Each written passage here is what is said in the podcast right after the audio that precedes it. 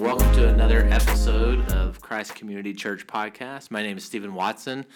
Uh, I'm a pastor here at Christ Community Church, and I'm here with. Neil Grogan, Associate Pastor at Christ Community Church. And we we've actually missed a few weeks of podcasting, which which we always told ourselves we didn't want to do.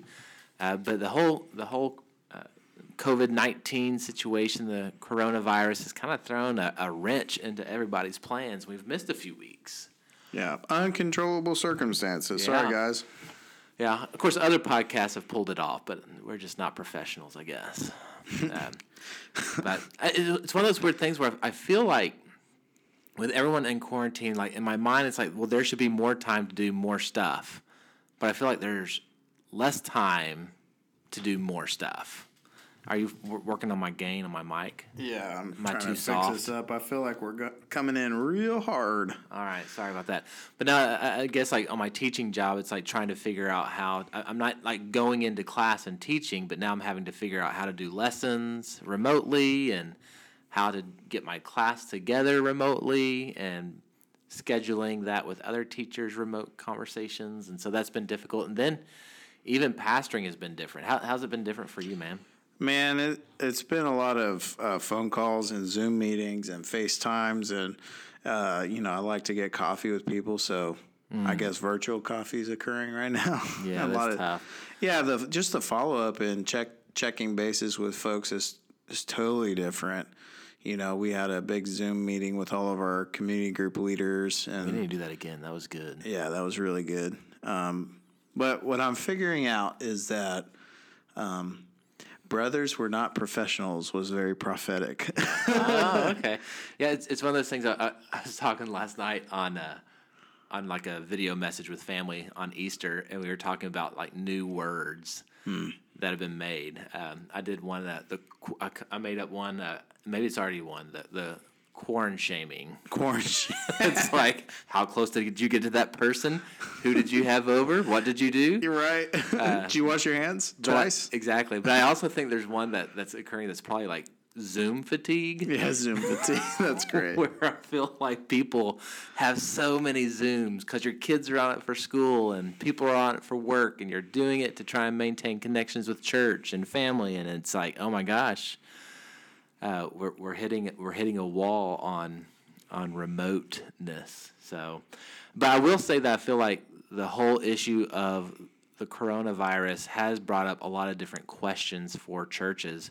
One of the ones that we've addressed early on is is this whole idea of meeting on a screen is that actually church is that is is is watching a video sunday morning the same as going to church and we would say what Well, yeah, we would say no. The the church is the gathered body. The assembly has to assemble, or as I, I like to say, some assembly required. yeah no i love that No, i love that Yeah, we have to assemble together. Uh, we're encouraging one another in song. We're, you know, he, you know, hearing the word proclaimed, the gospel proclaimed, and we're proclaiming it to one another. And there's something about the like we are a part of something bigger than ourselves Right. we're part of this membership we're a part of this body of christ Yeah, we're even taking communion as a family together. yeah Which And- leads us to our topic. It leads us to our topic uh, because I think I think a lot of churches we've seen, and, and- we're. Uh, I just want to kind of put this out there: we're not dogging on any other churches. no shame, No shaming. We're not corn shaming anybody here. no shame or shade. we're we're just saying like, as Christ Community Church and the elders of Christ Community Church, where do where do we stand, and how are we leading this body of Christ? And so that's why we made a big issue of saying we're we are the church dispersed. So if you notice that in some of our Facebook pa- pa- uh, posts or in our or in our verbiage, you're saying, yeah, we're the church dispersed. So on my on my notes where I have my order of service, whenever we were gathering, that was always titled the gathered church, and that was the that was the title for my for Liturgy. my order of service Yeah. for my liturgy. Now I removed that, and I actually have the the dispersed church Hmm. uh, because I believe that we're not meeting, and when you're not meeting, uh, something is lost in that. And I think I think everybody feels that at a gut level, even if they can't, even if I can't express it fully. Uh, with my words.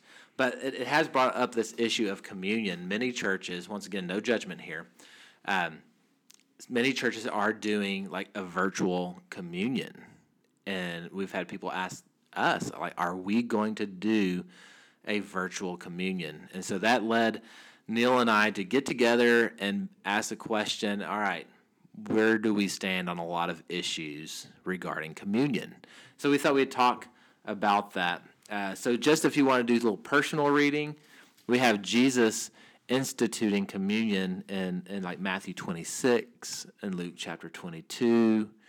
Uh, Jesus uses a lot of imagery of of uh, he's the bread of life type of stuff in John chapter 6.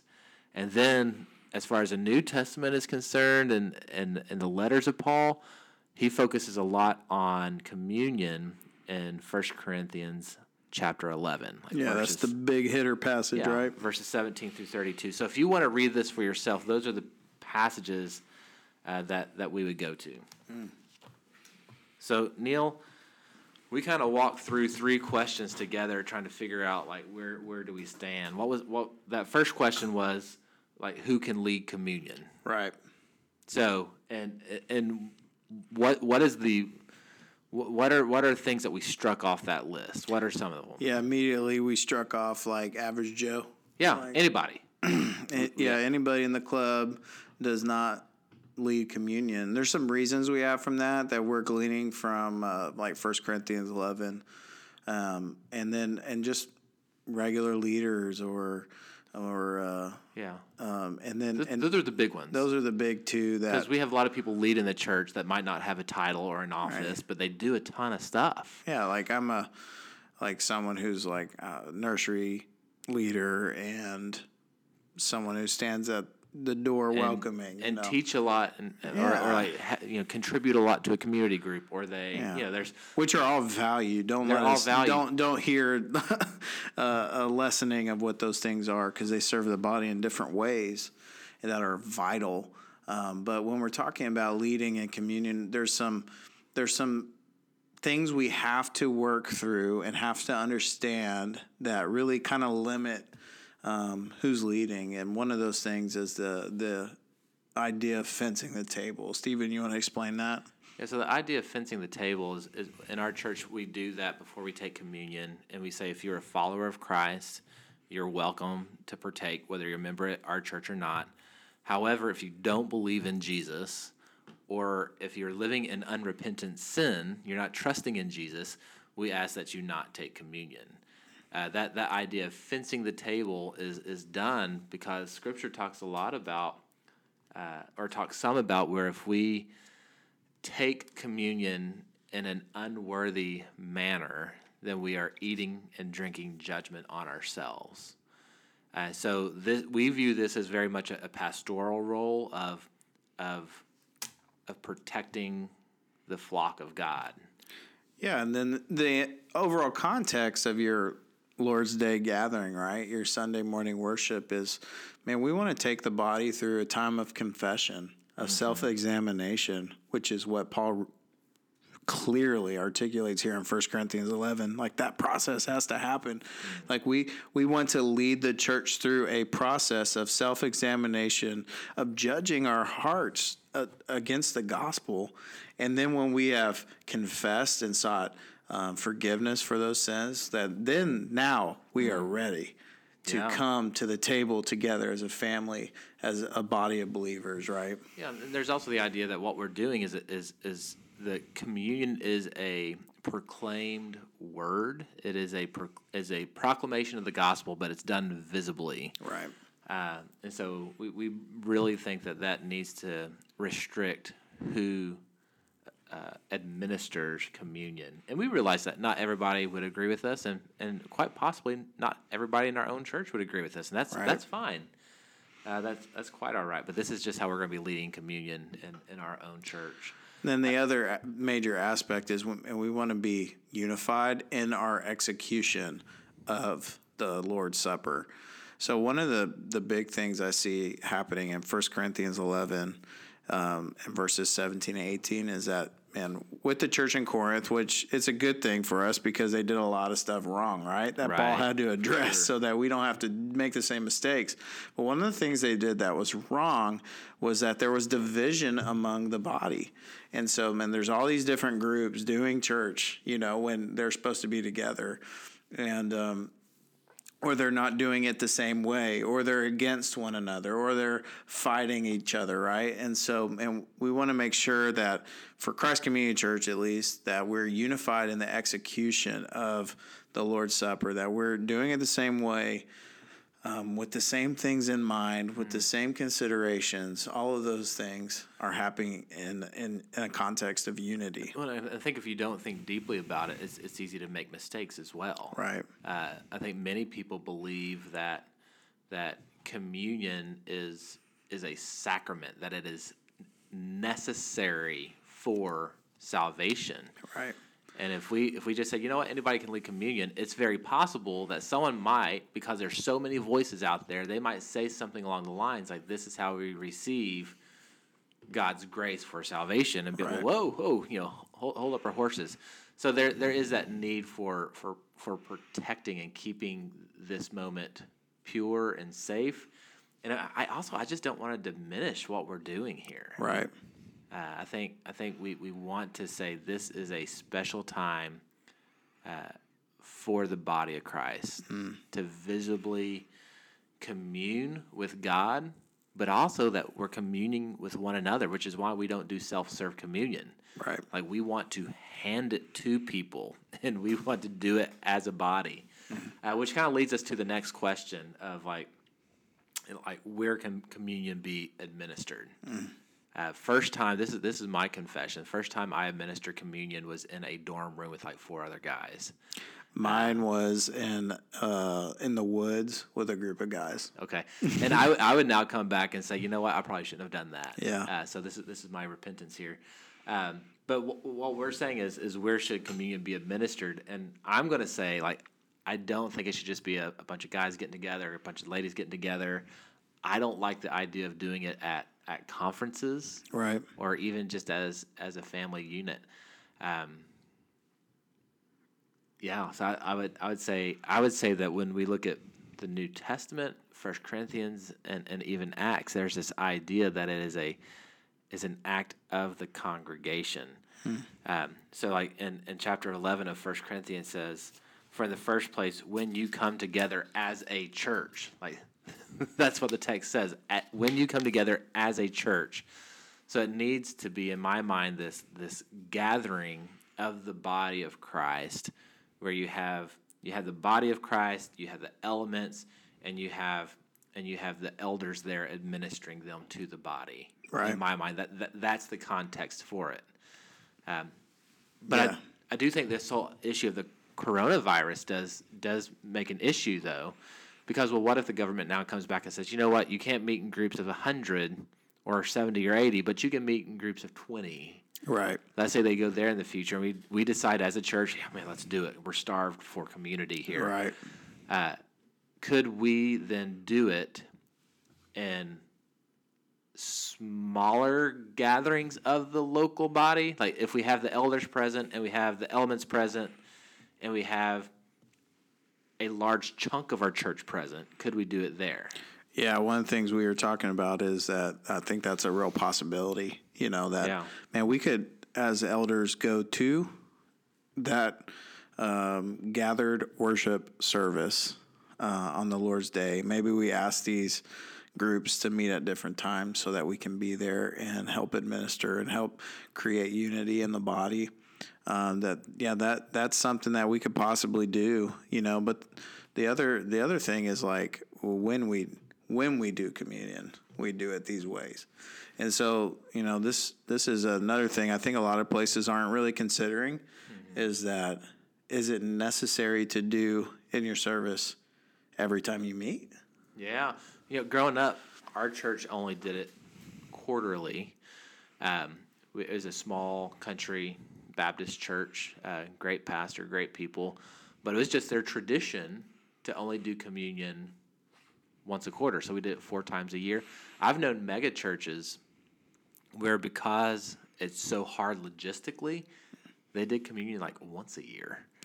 Uh, and so I think doing it weekly has been a luxury for me And a delight. and a delight for me. Yeah. Like there was always the argument like, well, the more you do it, the less special it becomes. I'm like, no, Not like, at the more, all. the more, the more I do it, the more I'm like, ah, come Lord Jesus, this is good. Yeah. But, uh, but it does it does bring up the question of like, is it necessary to do in a worship service? And we would say no, it's Right. not necessary.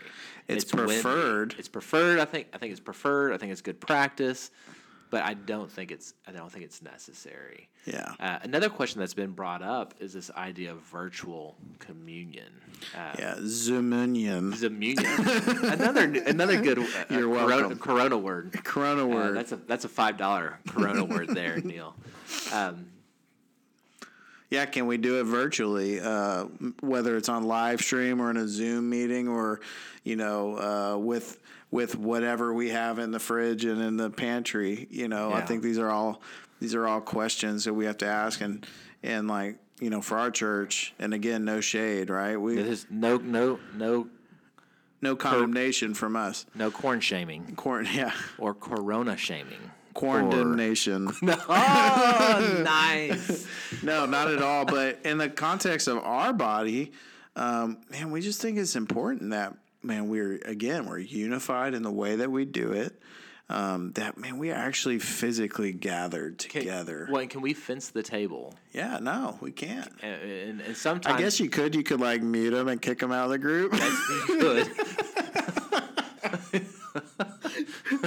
Something happened. I'm not sure how you got kicked Well, out. that's that's like you shutting off my Zoom meeting the other day. Oh yeah. Uh huh. Just called you out on the podcast. We were doing a nice Lord's Supper um, a devotional on on Thursday for on Holy Week, and I said, I, "Hey, we're we're done here, but I guess we can just hang out until Zoom kicks us off."